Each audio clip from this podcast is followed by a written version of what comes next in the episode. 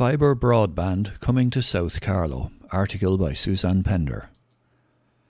The long wait for decent broadband may soon be over with the positive news that areas of South County Carlow are currently being surveyed for the National Broadband Plan, the NBP. National Broadband Ireland, NBI, the company working to deliver the government's NBP, which will address the country's digital divide, this week announced that surveying works in Carlow are progressing. In Carlow, there are 8,158 premises in the intervention area, which includes homes, farms, commercial businesses, and schools. This equates to 29% of all premises in the county. Under the National Broadband Plan, Carlow will see an investment of 32 million euro in the new high-speed fibre network.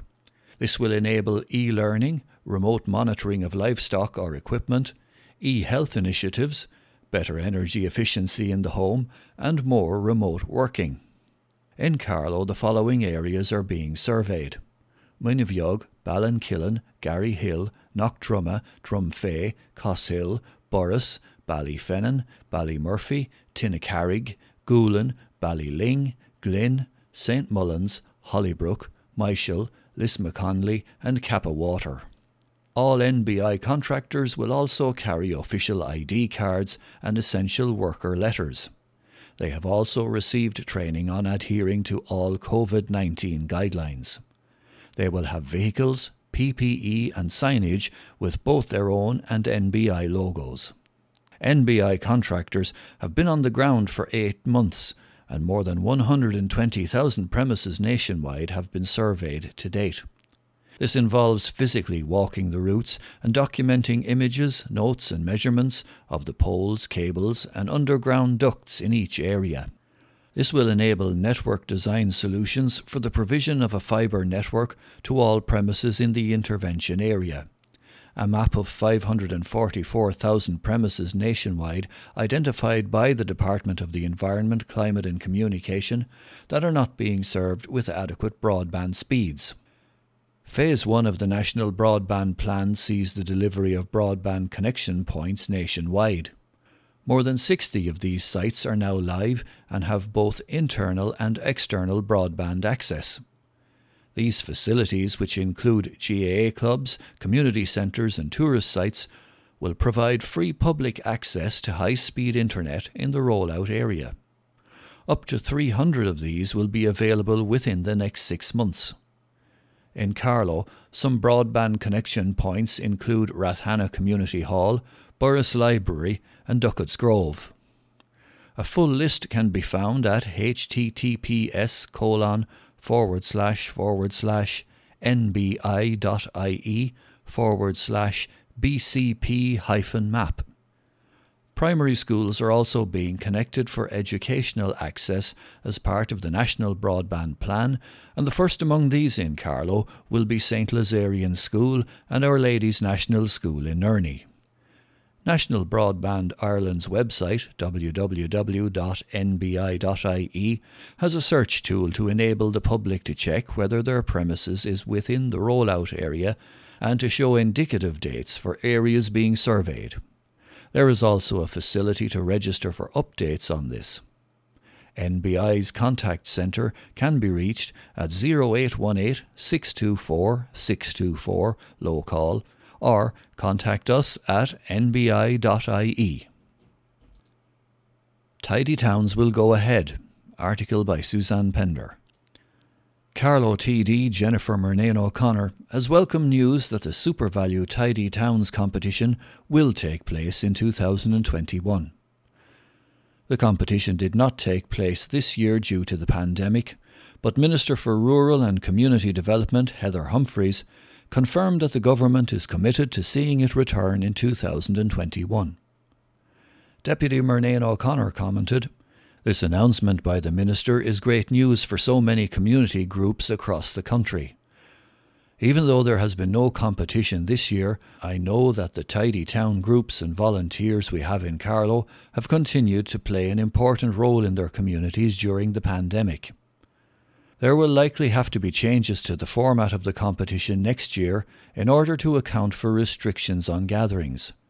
But groups have already demonstrated that they can continue some activities while following the public health guidelines. I look forward to seeing the competition take place next year. It will bring a great boost to everyone in their local communities, concluded Deputy Murnane O'Connor. Big drop in Carlow COVID cases. The most recent figures show a significant fall in the number of COVID 19 cases in Carlow town and surrounding areas. 60 cases were reported in the Carlow local electoral area and its environs in the 14 day period between the 20th of October and the 2nd of November. The previous update between the 13th to the 26th of October showed 85 cases. The COVID rate for that period was 264.9 cases per 100,000, which was above the national average of 228. There was also a further reduction of COVID in the Tullow LEA with 30 cases. The previous figure was 37. The COVID rate is 160.8 per 100,000. Bagenalstown LEA is holding steady with 29 cases, and its COVID rate is 185.5 per 100,000. Since March, 576 cases of COVID 19 have been recorded in County Carlow. Nurney Villa gets the green light for playing pitch and walking path. Article by Michael Tracy. Nurney Villa Football Club has succeeded in gaining planning permission for a playing pitch after an appeal was rejected by An Bord Pleanála. The planning body upheld a previous decision by Carlow County Council to grant permission, which includes a walking track, flood lighting, and parking for 25 cars at Acher Road, Nurney. Permission for the development was granted to the club under the banner Nurney Sporting Grounds Company Limited an objection had been lodged by Peter Thompson Planning Services on behalf of Michael White, who lives alongside the proposed development. He argued that as a rural village, the area was not suitable for this development. The appeal stated that the project should be located in Fenagh, as the vast majority of club members and players are from this area. It was argued that the development would cause a traffic hazard and parking was not adequately provided for. The lighting would also negatively impact on the residential amenity in the area and the peace of the rural area. However, An Bord Pleanála's inspector, Paul O'Brien, said the flood lighting was a significant aspect of the development, but, based on documents submitted, he believed the light spill would be marginal to none on Mr. White's property. He did not believe the pitch would disrupt the area more than a nearby school. Also, the inspector did not believe that existing issues with traffic in the area would be significantly greater with the development. The board of An Bord Pleanála approved the proposal with a number of conditions, including that the floodlights would be switched off by 9:30 p.m.